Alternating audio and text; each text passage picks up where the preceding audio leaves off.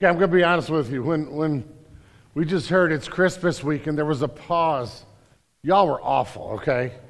It's Christmas week. Holy cow, what a great week. And I know it's busy and crazy and hectic, but what a great week for us to pause and remember somewhere in that craziness, especially if you haven't done your shopping yet, right? But somewhere in that craziness to pause and remember what this whole season is all about, and the fact that the incarnation, the story of God becoming one of us, is just central and beautiful, and the hope that we come and the place of peace and joy and all those sorts of things. So, with that in mind, a couple quick announcements about how this week is going to go, or very specifically what we're doing. First of all, Saturday is Christmas Eve, and we're having our Christmas Eve service. It's usually, if not my favorite, one of my favorite services all year. It's also y'all's because I preach a lot shorter, and so that's a good reason to come, right? But we aim to be in and out of here at an hour. Okay, sometimes we'll bleed over a few minutes, but I mean, we really want to be 5 o'clock to 6 o'clock in here for the service. Invite family, friends, get people to come. We are going to make the message of Jesus very simple and offer the hope of redemption and forgiveness and all that sort of stuff. And so I've always felt like, for me, there is a rhythm to celebrating the actual moment of Christmas. And I'm thankful for my whole experience growing up with Christmas Eve services, because it's very easy to get busy with cooking and preparing and wrapping presents, and then if you don't have this moment just to hit Christmas Eve and do whatever you do on Christmas Eve, and then wake up Christmas morning and open presents, and you get to the end of the day on Christmas, you're like, holy cow, this was supposed to be about Jesus, and we never stopped to think about Jesus. Well, by starting our celebration of Christmas, by having this moment on Christmas Eve and starting our celebration with a worship service, it will give us an opportunity, all of us an opportunity, to pause and really start the celebration with worship and with singing and with celebration. Lots of carols, lots of singing, some creativity and some fun. And I'll give you a heads up. Let me double dog dare you, let me triple dog dare you to arrive early, because we have some fun planned. And if you walk in right at the start of the service, you are going to miss. So if you're walking in here at like 6:02, you will have missed the pre-service fun. So I would tell you, you want to be in here at about 10 till, okay? Because we're going to have some things going on in here when you walk in, if you come in after that, but it'll be a good time, so do that. Second thing that goes with that is we have noticed, like, it's just sometimes the holidays are really hard, especially if you're here and your family's elsewhere, and so we would like to invite you, if you don't have anywhere you're going on Christmas Eve, to join us for a family, a Genesis family, Hubbard family, a family meal after the Christmas Eve service on Saturday. And so we hope, like, if you don't have anywhere to go, we would love to be your family and make this family your family for Christmas Eve. And so we would love for you to do that, but if you're going to do that, we kind of need to know today, okay? So here's what you can do. A couple ways you can register. There is, with the QR code, a place where you can pop on and should be able to register there. If you can't get it there, just tear off one of the green sheet, our green folder, tear off thing, put it in the offering, and just say, we're going to the Christmas Eve meal, or catch Heidi or myself after the service. Any of those three ways will work for you to join us, but we would love for you to be a part of that, but need to know today so we can kind of figure out all our plans and scheme with that. And then last thing is that, did you realize Christmas this year is on a Sunday? Okay? And so what are we going to do? The answer is we're going to have church. Will you join us for church on Christmas Day? Now some of you are like, wait, what? Well, because we rent a public space, we cannot do a service in here on Christmas Day like we normally do, where we bring everybody in. But what we are going to provide for you is an online Christmas service. So what I'd like us all to do, everybody in here, all of our family and friends, at 10 o'clock next Sunday morning, let's gather together and do church, all right? Are you in? 10 o'clock Sunday morning, just YouTube it. We will have links out on our blog and on Koinonia. We'll have posts out that tell you how to access it, but it will be a live stream, very similar to the live stream you have every week, if you've ever watched that. It will be ready for you at 10 o'clock.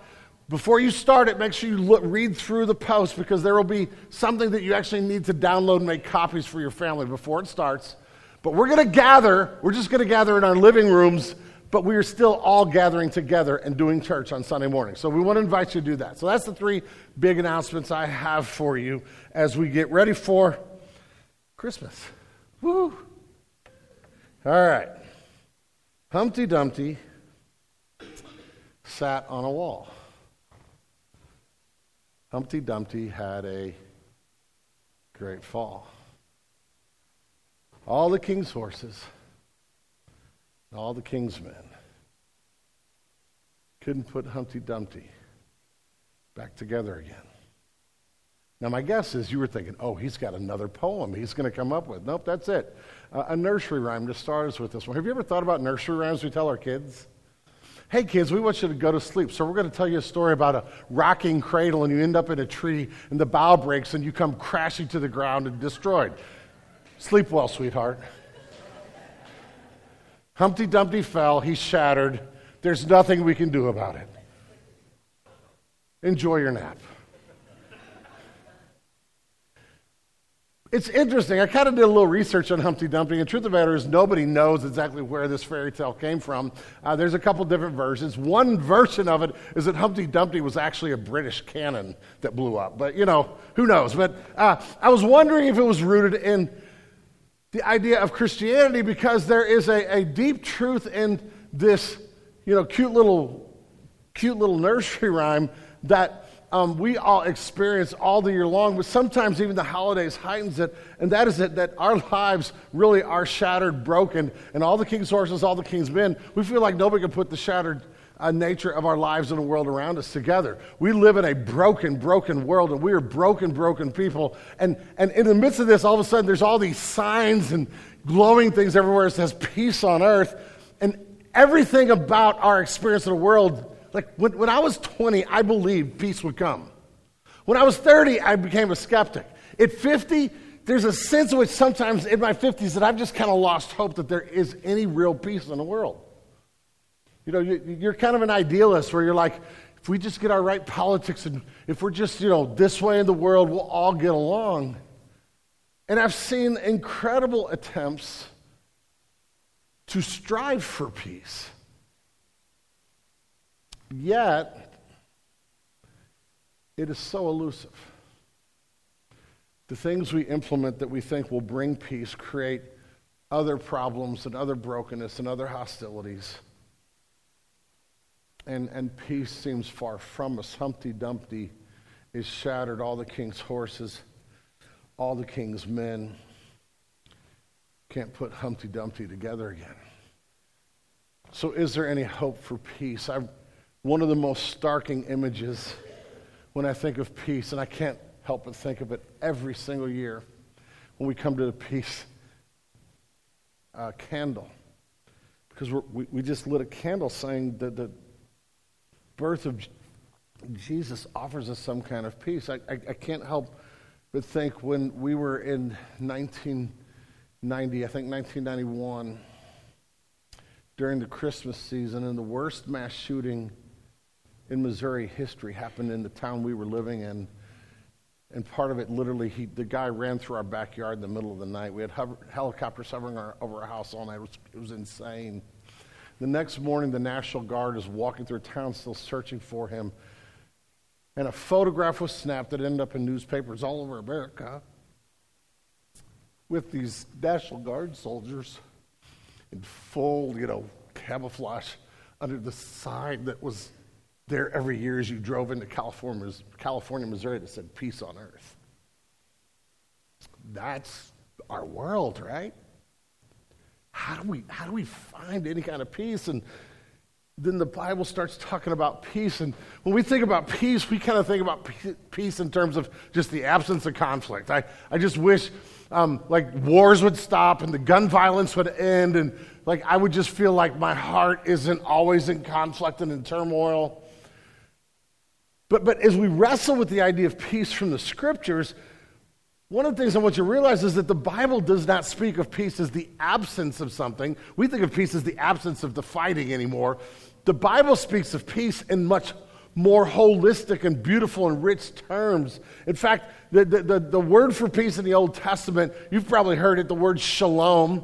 I teased Eric a couple weeks ago because he kind of went down this in his sermon. He kind of stole some of my thunder, right? But shalom is way more than just, hey, peace, dude. Hope everything's cool. Hope you're not like getting in a fight or a conflict. I wish we'd get out of Vietnam, right?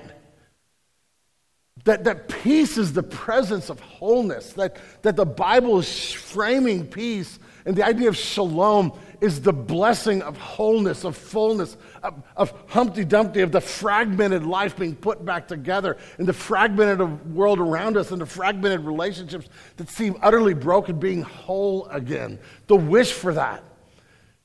In fact, philosopher Cornelius Plantinga, he's a Christian philosopher, said this about the word shalom, about the idea of peace. In the Bible, shalom means the webbing together of God, humans, and all creation in justice, fulfillment, and delight. Shalom means universal flourishing, wholeness, and delight, a rich state of affairs in which natural needs are satisfied and natural gifts fruitfully employed, a state of affairs that inspires joyful wonder as its creator and savior opens doors and welcomes the creatures in whom he delights. Shalom, in other words, is the way things ought to be. Boy, that sounds good, doesn't it? We long for peace. Our series is All I Want for Christmas, and what we're doing is looking at these great themes from the Advent season of hope and love and joy and peace, and saying, listen, in a very real and simple way, the Christmas message actually speaks to the greatest longings and desires of every human heart. We all want to see world peace. I don't know that we're going to run into anybody in our life, and we said, wouldn't it be great to have peace in the world? They would go, yeah, no. Kind of cool with all the fighting. I like the gun violence. We all want it. We all have our ideas of how that might be accomplished, but nobody doesn't want this. But more than this, we all want it personally, right? And so we long for this peace. We long for this sort of peace, and it starts with this desire for inner peace, like this sense of the conflict, the war in my soul, the struggle that I feel within. A recent New York Times piece cited a study that tells us that right now one in four American adults are on some form of antidepressant, anti-anxiety medication. And the use of these meds among our teens has risen 41% since COVID hit. Well, you talk about something that wrecked any sense of peace. The last 2 years has just filled our hearts with anxiety. Anxiety is on the rise. People are so anxious. But we long for inner peace. We long for relationship peace. My guess is that every person in here can think of at least one relationship that is broken, one place where there is anger and frustration, and on one level, you're kind of like, okay, I need to set boundaries. And there's places where it's good to be, like, you got to know where to step into places. And this is why the Bible, instead of saying, be at peace with everybody, Paul says, as far as it's up to you, be at peace with all men. But we all have hurt and sense of brokenness and even sense of guilt over relationships that are broken, that can't and won't be mended. Some of us have been hurt so deeply by people that it's hard to navigate any thought of even having peace, of being in a renewed relationship with those folks. But we want it. We want world peace. We want the shootings to stop in our schools and in public places. We want the gun violence in our nation to end. We want the wars that go on around the world where people are being displaced and refugees are being created and driven out of places to stop. We long for world peace. And yet every single human remedy at this, every single approach at this ends up being broken and fails. Now, I will tell you that as we read the New Testament, we are at a period in history. Like, you can go study this if you study history. You are at a moment in the history of the world where Rome had effectively created peace on earth. We call it the Pax Romana. That's Latin for the peace of Rome. It is a period of history that we literally say, Rome created peace. There was peace in the world. You know how they did it? By being so awful and so ruthless and so horrible in their conquests that everybody looked at Rome and went, listen, if I revolt against Rome, they will destroy us and leave us in oblivion. Yet Rome also said, if you're kind to us, if you don't fight us, we're going to build roads and aqueducts. We're going to make the world a better place. And so out of absolute terror, they conquered and they accomplished the Pax Romana, the peace on earth. And hear me, at the end of the day, one of the problems with the world talking about peace on earth is that the only place it really ever gets accomplished is because there's a bloody terror somewhere who forces everybody into submission. Then we'll have peace, but not on the inside. As part of prep for this, I listened to a sermon that Dr. Martin Luther King preached on Christmas Day in 1963, where he was talking about nonviolence as a hope for peace on earth. And he really was onto something, although that what he offered in that sermon was really more of a worldly approach of bringing peace through human means. There was an idea that looks like Jesus of laying our lives down. Yeah, and some things got accomplished. I mean, some really beautiful things, important things got accomplished because of Dr. King. But I will tell you that he did not end racism, and he did not end the conflict between people, and the brokenness in the world still exists. Can we have peace on earth? Is there such thing as shalom? It was into that world, the world of the Pax Romana, the world where Rome had imposed its will and forced peace, the world where people lived under that rule with peacefulness because they weren't going to revolt, yet they were hopeless and full of anxiety over the peace that was imposed to them, that angels showed up in the night sky. And their message is just beautiful for, as they look at these shepherds and they cry out to all of us, for unto you is born this day in the city of David a Savior who is Christ the Lord. And this will be a sign for you. You'll find the baby wrapped in swaddling clothes and lying in a manger. And suddenly there was with the angel a multitude of the heavenly host praising God and saying, glory to God in the highest, and on earth peace. Peace among those with whom he is pleased. That they are proclaiming into the world where the Pax Romana, the peace of Rome, existed, but people weren't really in peace. They had peace imposed. There's an announcement that there is a different baby, a different King born. You'll find him. It's just simple. It's a manger in Bethlehem. You'll find him. But something is going on here where a different type of peace, the shalom of God, is being offered to people with whom God is pleased. Do you long for that? Do you want that in your life? The Bible says it's a real thing, and it's not a future tense thing. Says it's a real thing. It was, but our problem as we wrestle with this is that there's a great brokenness. Can Humpty Dumpty be put back together? It was also into the world of the Pax Romana, the peace of Rome, that Paul wrote a letter to the church in the capital city.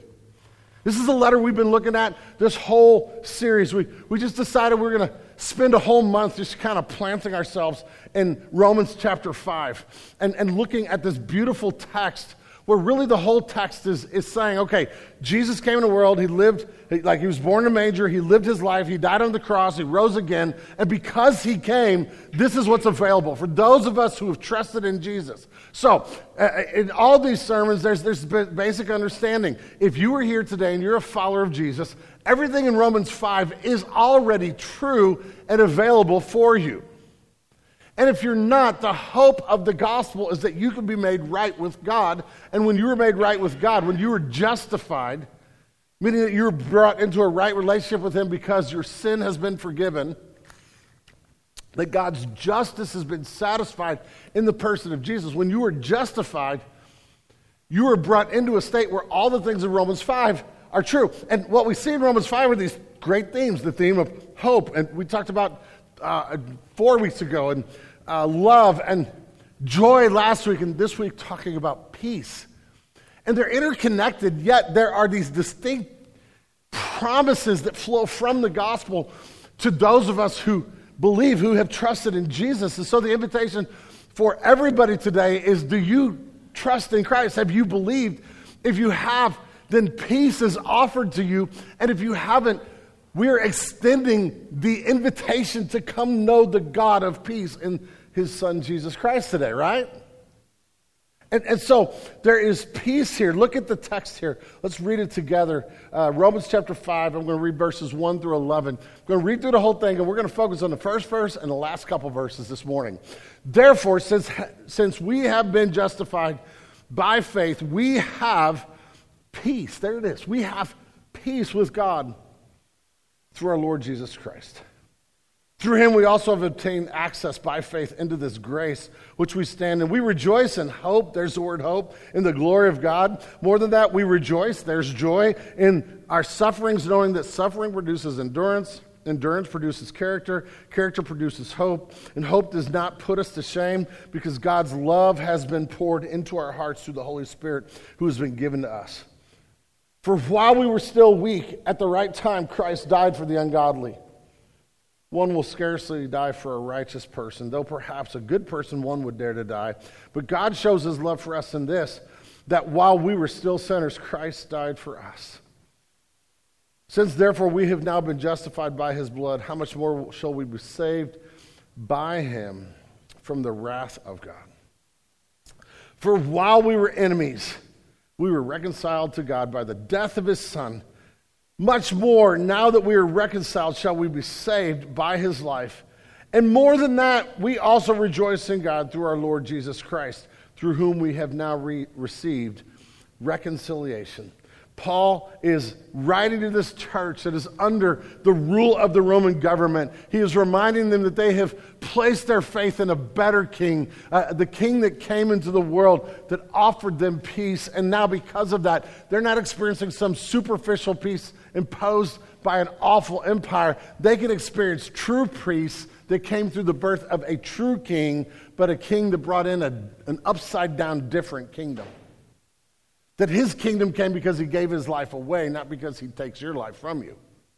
And so here is the core issue that peace is speaking to, this idea of wholeness. What when we think of peace, we are primarily thinking about the conflict in the world,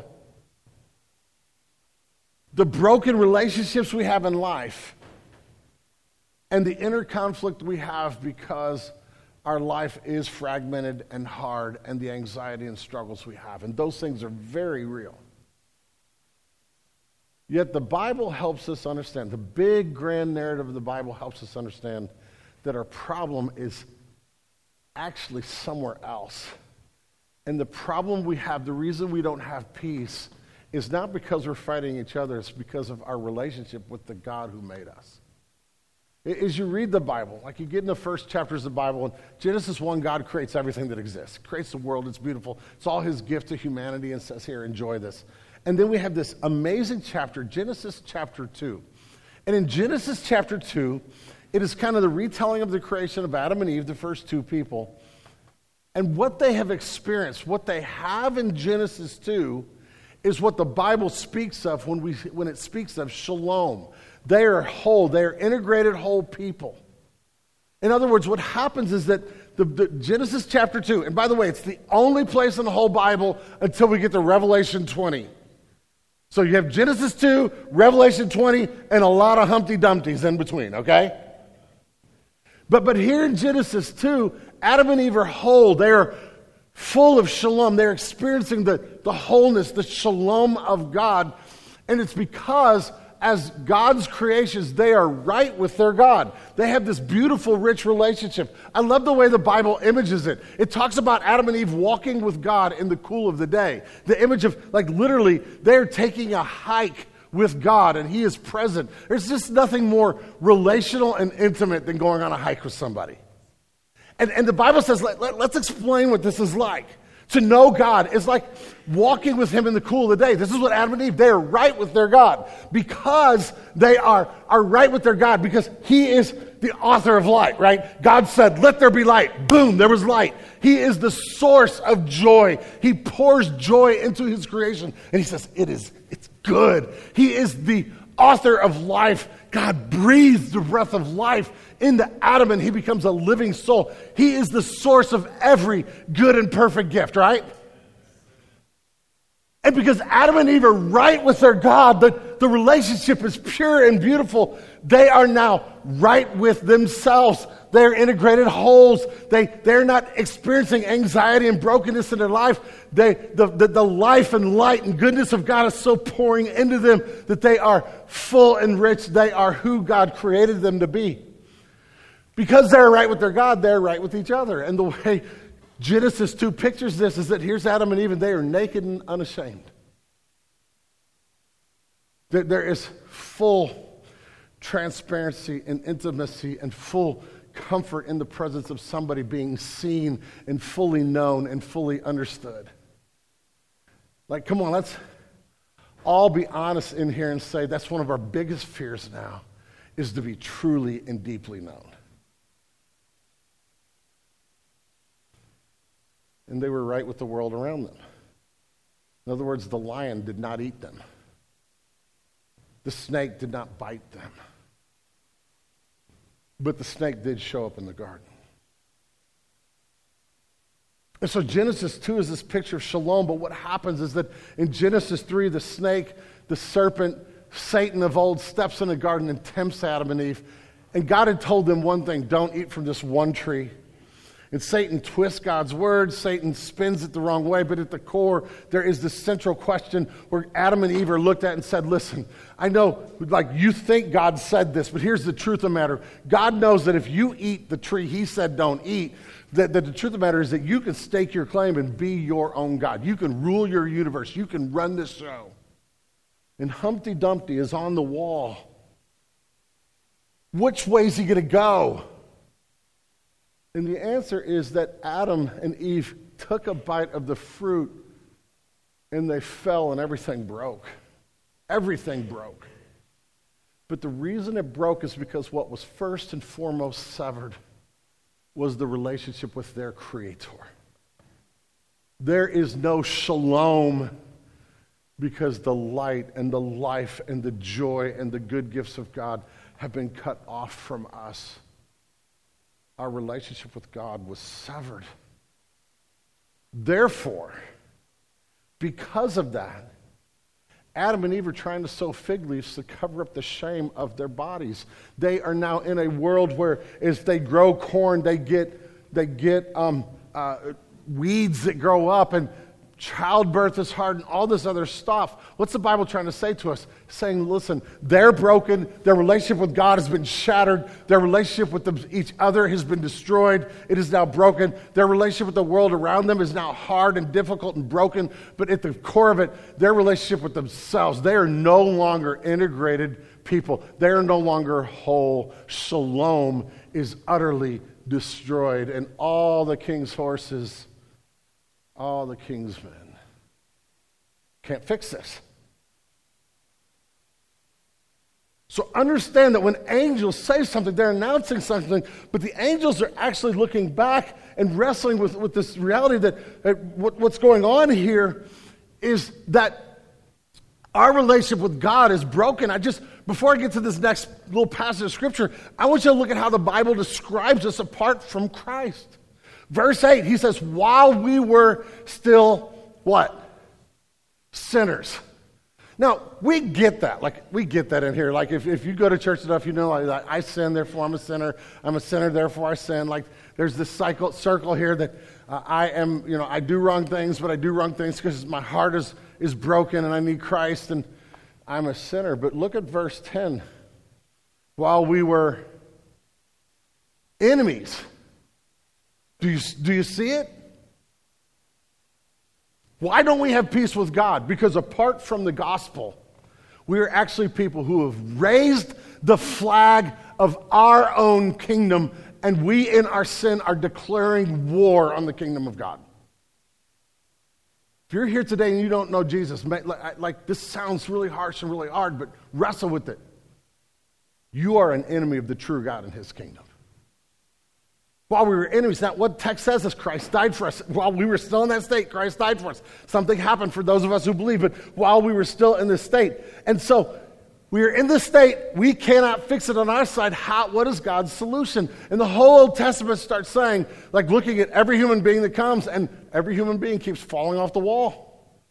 The brokenness of the world, the brokenness of their lives, you end up with all kinds of crazy broken relationships. You end up with wars and fights and people who are just wicked to one another. It becomes horrible.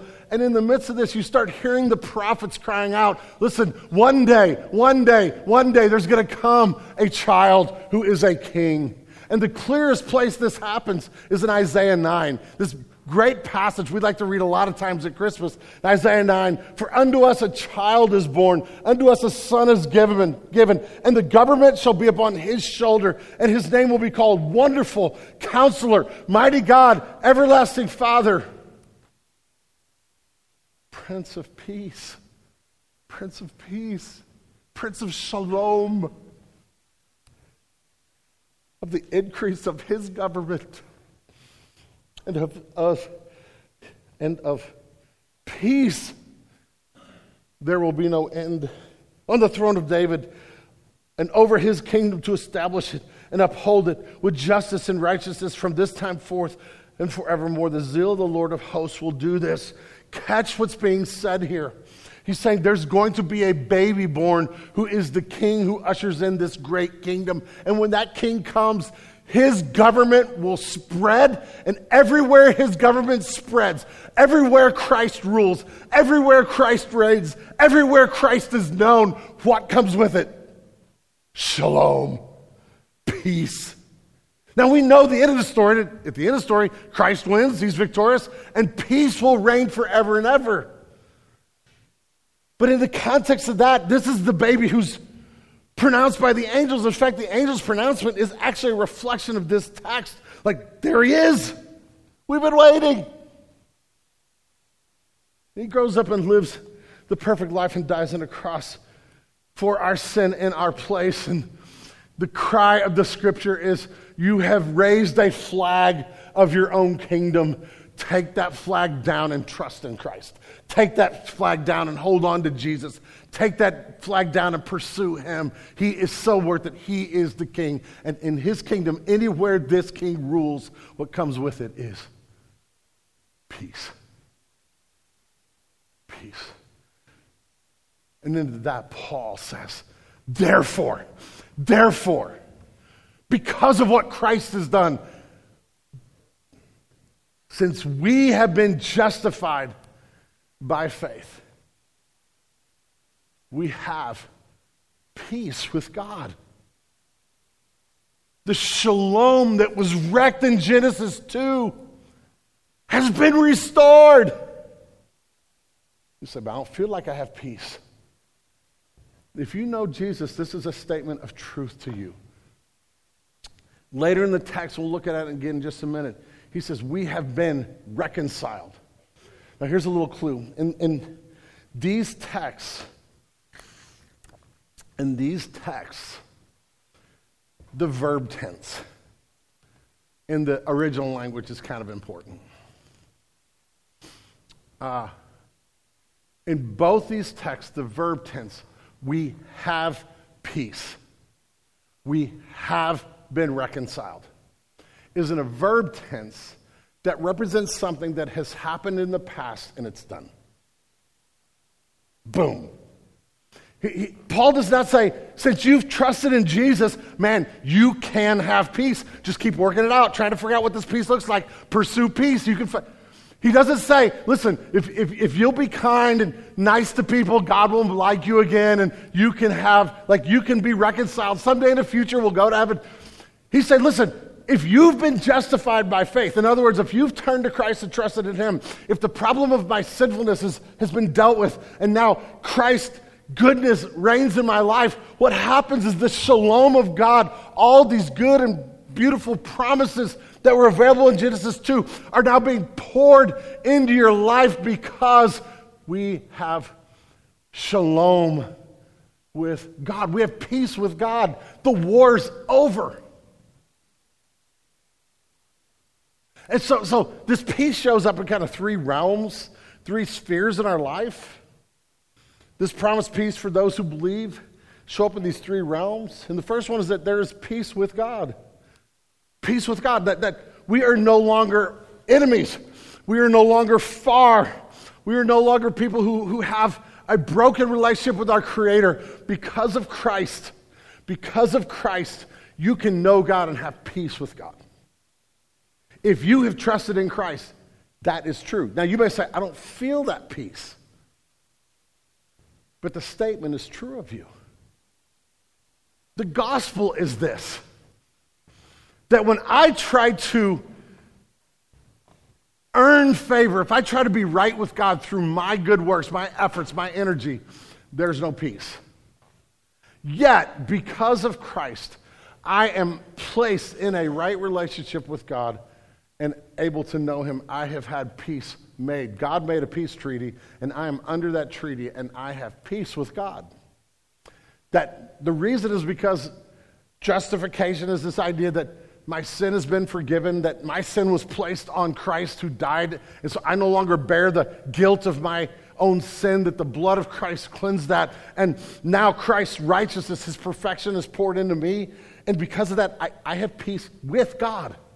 I can know God and have a relationship. In fact, this is verses 9 and 10. He says, since therefore we have been justified by his blood, how much more shall we be saved by him from the wrath of God?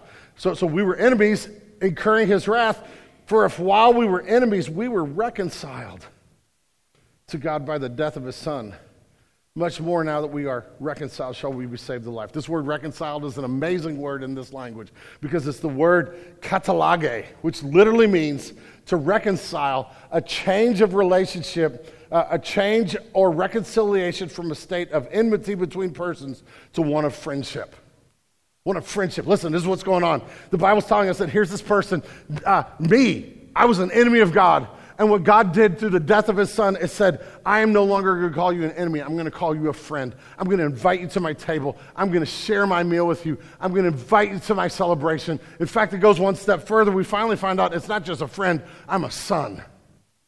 I've been made right with Christ. The peace with God that we are known. There's this amazing story in the Old Testament that pictures this for us. There's this guy named David who becomes one of the most important kings. In fact, while he is way far from perfect, he does represent what a good king looks like in the Old Testament. And before he became king, there was this crazy nut job of a king who represents what a bad king looks like in the Old Testament, named Saul, who spent about 15 years trying to kill David. Everywhere David went, Saul was trying to kill him. And eventually Saul and his sons were killed in a battle. One of Saul's sons was a guy named Jonathan, who David had this really intimate, beautiful friendship with. And Jonathan actually saved David's life a couple times from fighting, from the jealousy of his father, Saul. But they're all killed in a battle. And David is made the king.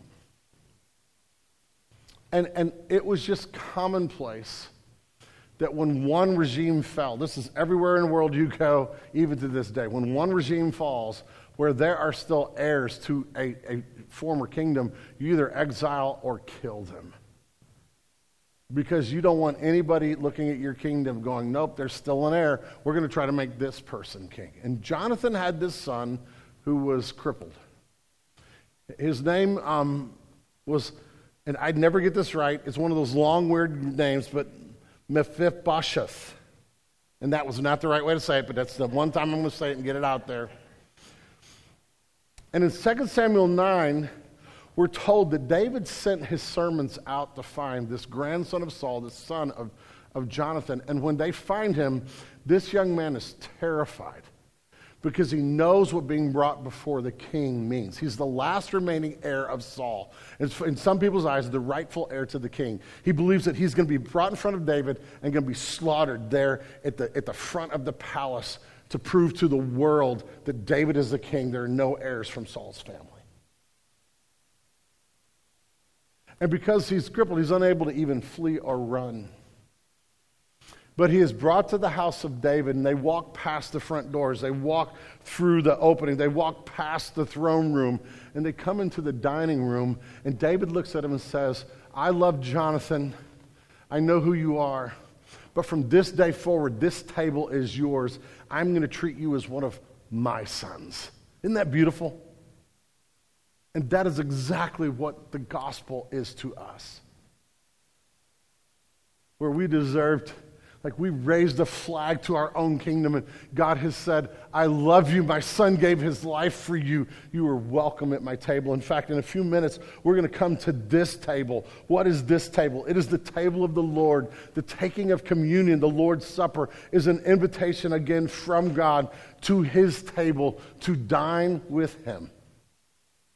And we come back. And we may not feel like we have this peace, but the truth of the matter is this peace is true if you're a follower of Jesus. And if you're not, today, this is the offer. You can be justified by faith. You can have peace with God. Now, you say, I don't feel like it. Well, there's probably two big reasons that I don't feel like it if I'm a follower of Jesus. The first is that you don't believe it because you don't feel, like we don't feel this peace. We're basing peace on God with a feeling instead of us just believing the gospel. Believe that because of Christ, you are welcome at the table. Because of Christ, your sins are forgiven. Because of Christ, you have been invited into friendship. And so you feel unworthy, which is an okay feeling unless it keeps you from entering peace. And so it's you may not believe because you just are not really understanding the gospel wholly, that you are not accepted on the basis of your works. You are accepted at the table of the Lord because of the works of Jesus Christ, period. Or we don't feel this peace because we keep leaving the party. Like for some of us, the reason as a follower of Jesus, I just never feel peace is because we keep walking away from the table and keep walking back to our old ways of life, our old attitudes, our own sins. And we need to walk in repentance and trust in Jesus to really experience this peace. But our repentance does not create the peace. Our repentance brings us back to the table where there is peace. And so if you're here like, I just don't feel it, listen, run back to Jesus, but know it's true. You have peace with God if you're a follower of Jesus. But it's not just the peace with God, it's the peace of God. The fact that this peace then flows deeply into our lives and takes the shattered pieces of our lives and assembles them back together. The message of peace on earth seems not to resolve because we don't even feel it in our own hearts. But the promise of peace in the Scriptures, the promise that not only do you have peace with God, which is where the flow of this grace begins, but he will take the broken pieces and start assembling and making something beautiful. Philippians 4:6-7 says this, do not be anxious about anything, but in everything by prayer and supplication with thanksgiving. Let your requests be made known to God, and the peace of God, which surpasses all understanding, will guard your hearts and your minds in Christ Jesus. This beautiful peace that flows into us. I learned this week about kintsugi pottery. Have you ever heard of this? It's a form of Japanese art, actually. But it starts with a broken pot. It starts with something that is broken and seems unrepairable. And you know, people used to take these pots or take something like this. You remember as a kid when you broke something of your mom's and you're like, I'm going to super glue it. And it never worked. You know, it always fell apart again. And what happened is once it fell apart, you'd put water in it. Her mom would have a coffee mug that was broken. She'd put a little coffee in it. Next thing you know, it's leaking out the side. Nothing ever worked because this is the way, when we try to fix things, it's just not the way, it's the way it goes, right? But the Japanese developed this art form where they would take a piece of broken pottery and they would pull it together, and they used this form of epoxy that actually is filled with gold. And what happens is they take all the broken pieces, assemble them together very carefully and very delicately with this epoxy that is gold-covered. And now this just piece of pottery becomes a beautiful work of art. There's an example up there of a piece like this that was actually given by the Japanese government to our president, of a broken pot that was assembled together by the master to make something that was more beautiful. Our peace is not that God removes all the brokenness in our lives. Our peace is that when we walk in Christ, he becomes the artist, right? He becomes the artist who takes the broken, shattered pieces of our lives and starts reassembling it into something that is glorious and beautiful, remade by him in the gospel. And so we don't feel this peace sometimes, but we need to keep running back and trusting in him and holding on and hearing Jesus look at us as his disciples, where he says these things, says this, I've said these things to you, that in me you may have peace. In the world you have tribulation, but take heart, I have overcome the world. Now, how do we get there? There's all kinds of things. It is pursuing Jesus. It's holding on to him. It's repentance and faith. And in some places, yes, it is the taking of those meds and going to counselors who will help us, Christian counselors who will help us reshape our world and see things. But it is walking, knowing that the peace that I have with God begins to flow into my life to give me the peace of God, which then will lead to the third thing, the peace from God, where Christ pours his goodness into our lives and we become people of peace. People of peace. There's a reshaping of who we are. Like, there's something about the Griswold family Christmas meal, right? We laugh because we've all been at that table.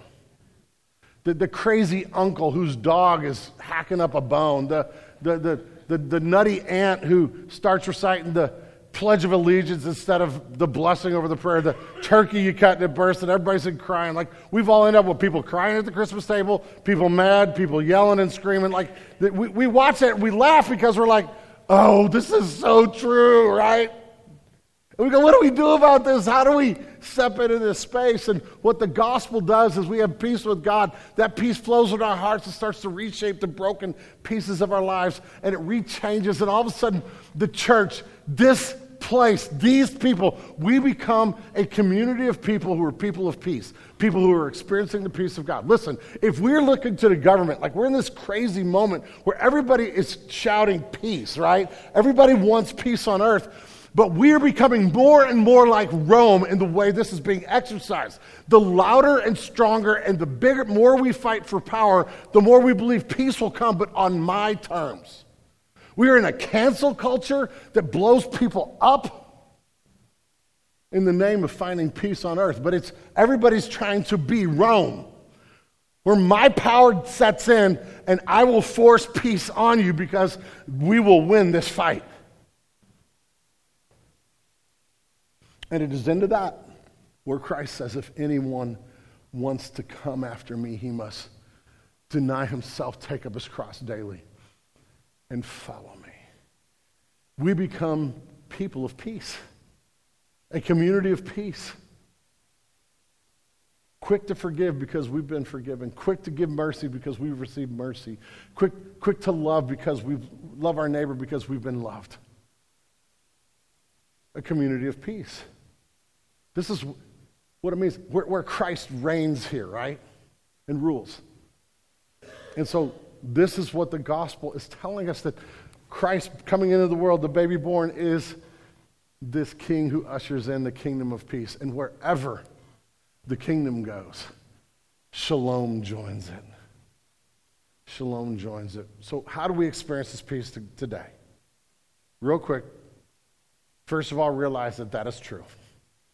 If there's an area where you in your life have put up your own flag and said, nope, I don't want Christ to rule and reign there, I'm going to do things my own way, that is going to be a place in your life where you're not going to experience this peace. You may have peace with God because of Christ. In other words, you won't necessarily lose your salvation. You won't. if you were truly a follower of Jesus. Yet, at that place where Christ does not rule, you rule yourself, that little place where you've raised your own flag is going to be a place where you're not going to experience the peace of God in your life. And the only way to have peace is peace with him first. And second, it's about relationship, because peace is an invitation to a table. It's an invitation to know Christ. The way we experience this peace deeply is by walking with him, growing in him, opening the scriptures and reading the word, fellowshipping with him in prayer, being in his community. Like, those are the avenues to greater peace in our life as we experience the peace of God and the peace with God and the peace of God for us. And so the invitation today as we close is an invitation to a table, where Christ beckons us back to the table of the Lord to have a fellowship meal with our Savior, right? And we have the opportunity to be people who proclaim peace this week, our message to the world. So you can invite people to Christmas Eve. You can tell them about Jesus. That is the proclamation of peace. And we as a church family have the opportunity every Christmas to be part of that message going to the nations. So we kind of encourage you and challenge you every year to consider downsizing the amount you spend on Christmas and upsizing the amount that you give at Christmas. And so we have this offering called the Advent Conspiracy Offering. Every dime of this offering goes to our partners around the world who are taking the gospel to the nations. It is about the message of peace going to everywhere. And as a church, we have two missionary families that actually are deeply tied in relationship with us. And part of what we give to this offering goes to these people. So first of all, we have Nick and Lorraine Bosca. Here's a picture up there of them, Nick and Lorraine. They are in Papua New Guinea. Nick and Lorraine are a fabulous family. They are actually members of Genesis. They were here this summer with us. And he's a airline pilot who works with a medical mission team to help people with, desperate physical needs, but then they share Jesus with them. They're awesome people. And then we also have a relationship with Dave and Brenda Meyer. They are in Cayambe, Ecuador. They planted a church in Cayambe. They're working to do all kinds of things, working through the schools and all kinds of stuff. And so this is them. And he pastors the Good Shepherd, the Buen Pastor church. And this is that church. This is our sister church. And so when you give, part of your gifts to the Advent Conspiracy Offering literally going to go to support these two missionaries, these two missionary families, the work they're doing in these parts of the world, among the other things that we give to. So we encourage you to prayerfully be generous as you go through the holiday season. A lot of us will give on Christmas Eve, and so on Christmas Eve, we have bags out there. One of the cool things you can do is have your kids take the bag and decorate it, make a Christmas bag, a gift bag for Jesus. Get the idea? And so they color it and, write happy birthday and all that kind of stuff. And on Christmas Eve service, we will have a place down here for you to give and a time in the service where we invite families to give. So if you'd like to bring your offering there, that is great. You can always give the other ways just by giving an offering to this morning or making your offering online. But this is a great way. I always get excited about our family being able to, at Christmas, being able to honor the work of the gospel to the nations. And so we want to encourage you to prayerfully consider that and give to that too. But as we close this morning, we're going to have a moment where we celebrate communion. So Eric's going to come up here and is going to lead us through that time. And then after we celebrate communion, when we finish our time of communion, of celebrating the table and coming to the table of the Lord, we're going to sing to Jesus.